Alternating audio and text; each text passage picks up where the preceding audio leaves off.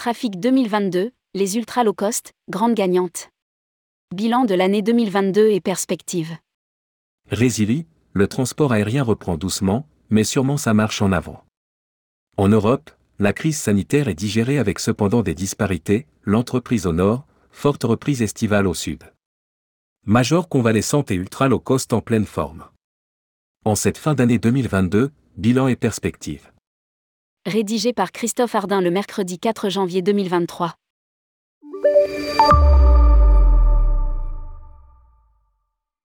Eurocontrol, organisation intergouvernementale européenne dont font partie les États de l'Union européenne et dont le siège est à Bruxelles, a récemment publié des chiffres qui permettent de tirer un bilan de l'activité du transport aérien en 2022. Les commentaires et notes publiés par ces experts aident également à se projeter dans les années qui viennent. Trafic aérien, l'exception grecque. 25 569, c'est le nombre de vols quotidiens qui se sont opérés au départ et à l'arrivée sur le réseau européen en 2022.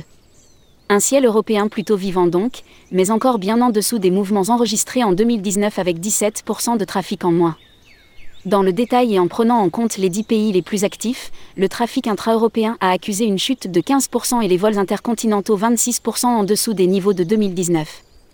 Le Royaume-Uni a été l'État le plus actif du réseau avec 4728 vols par jour en moyenne, moins 20% VS 2019, suivi par l'Allemagne, 4293, moins 25%, l'Espagne, 4277, moins 9%, France, 3763, moins 14%, et Italie, 3201, moins 12%.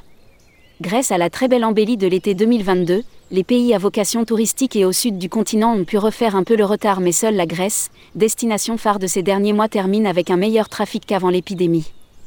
Les ultra low cost, grandes gagnantes au sein des dix premières compagnies européennes, et comme on pouvait s'y attendre, l'envie post-épidémie de voyage à vocation loisir a particulièrement bénéficié aux low cost, les ultra, c'est-à-dire celles totalement dédiées aux vols loisirs comme Ryanair et Wizz Air, les seuls à avoir pu dépasser les niveaux de l'année de référence avec respectivement plus 13% et plus 9%.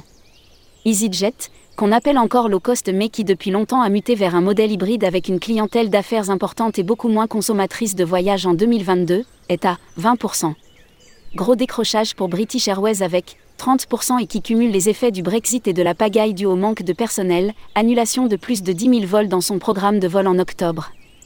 Lufthansa, très dépendante de l'Asie et qui n'a pas pu reporter ce déficit de trafic vers les États-Unis comme a pu le faire Air France, est à 29%. Autre bénéficiaire, l'aviation d'affaires qui aura augmenté son activité de 16% ainsi que les vols cargo à plus 5%. Cependant, et au fur et à mesure que les compagnies aériennes remettent en ligne leurs avions qui peuvent aussi accueillir du cargo, les chiffres, en moyenne sur ce segment particulier, repassent sous le niveau de 2019 en cette fin d'année. FedEx aura finalement une croissance identique tandis que DHL termine l'année à plus 25% d'activité. En 2022, les aéroports européens n'auront pas non plus retrouvé leur pleine capacité d'avant-crise. Dans le top 3 des aéroports les plus fréquentés, Istanbul est à la première place avec 1206 vols par jour soit 5%. Amsterdam occupe la seconde position en recul de 21% suivi de près par Roissy-Charles de Gaulle à 20%. Prévisions et inquiétudes sur les capacités en 2023. Si bien sur les restrictions de voyage dues aux dernières vagues de Covid en 2022 pèsent en négatif sur les chiffres, le manque d'anticipation de la forte reprise de l'activité l'été dernier a aussi fortement contribué à freiner l'activité des deux derniers trimestres de l'année. La vigueur du rebond estival a surpris plusieurs opérateurs, compagnies aériennes et infrastructures aéroportuaires. Conséquence, des pénuries de personnel dans les avions mais aussi au sol qui ont provoqué de nombreuses désorganisations en Europe avec pour conséquence des vols annulés et des milliers de valises absentes des tapis bagages.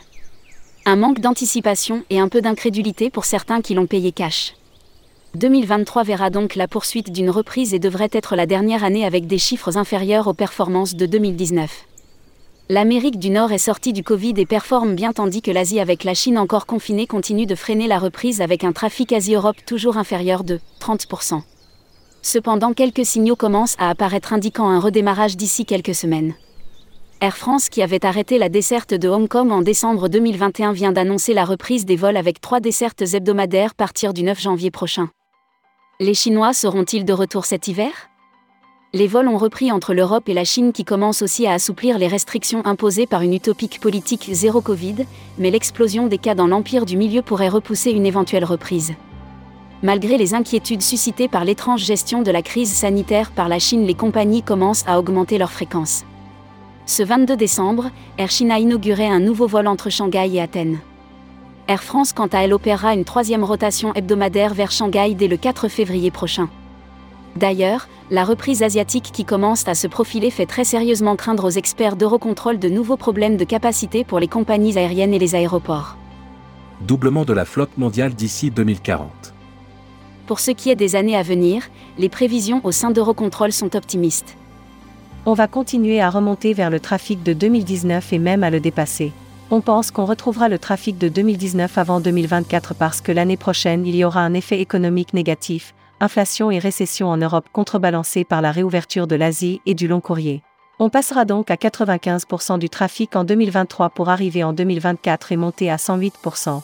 Il faut se préparer. Déclarait il y a quelques jours Philippe Merlot, directeur ciel vert européen chez Eurocontrol.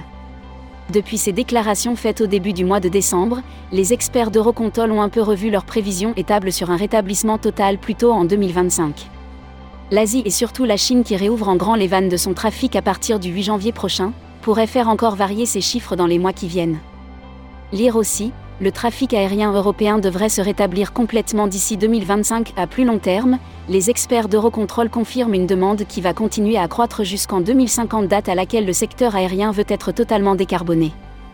Un vrai défi alors que Boeing et Airbus sont sur la même ligne pour prévoir un doublement de la flotte mondiale d'ici 2040. Une gageure qui dépasse les frontières de l'Europe.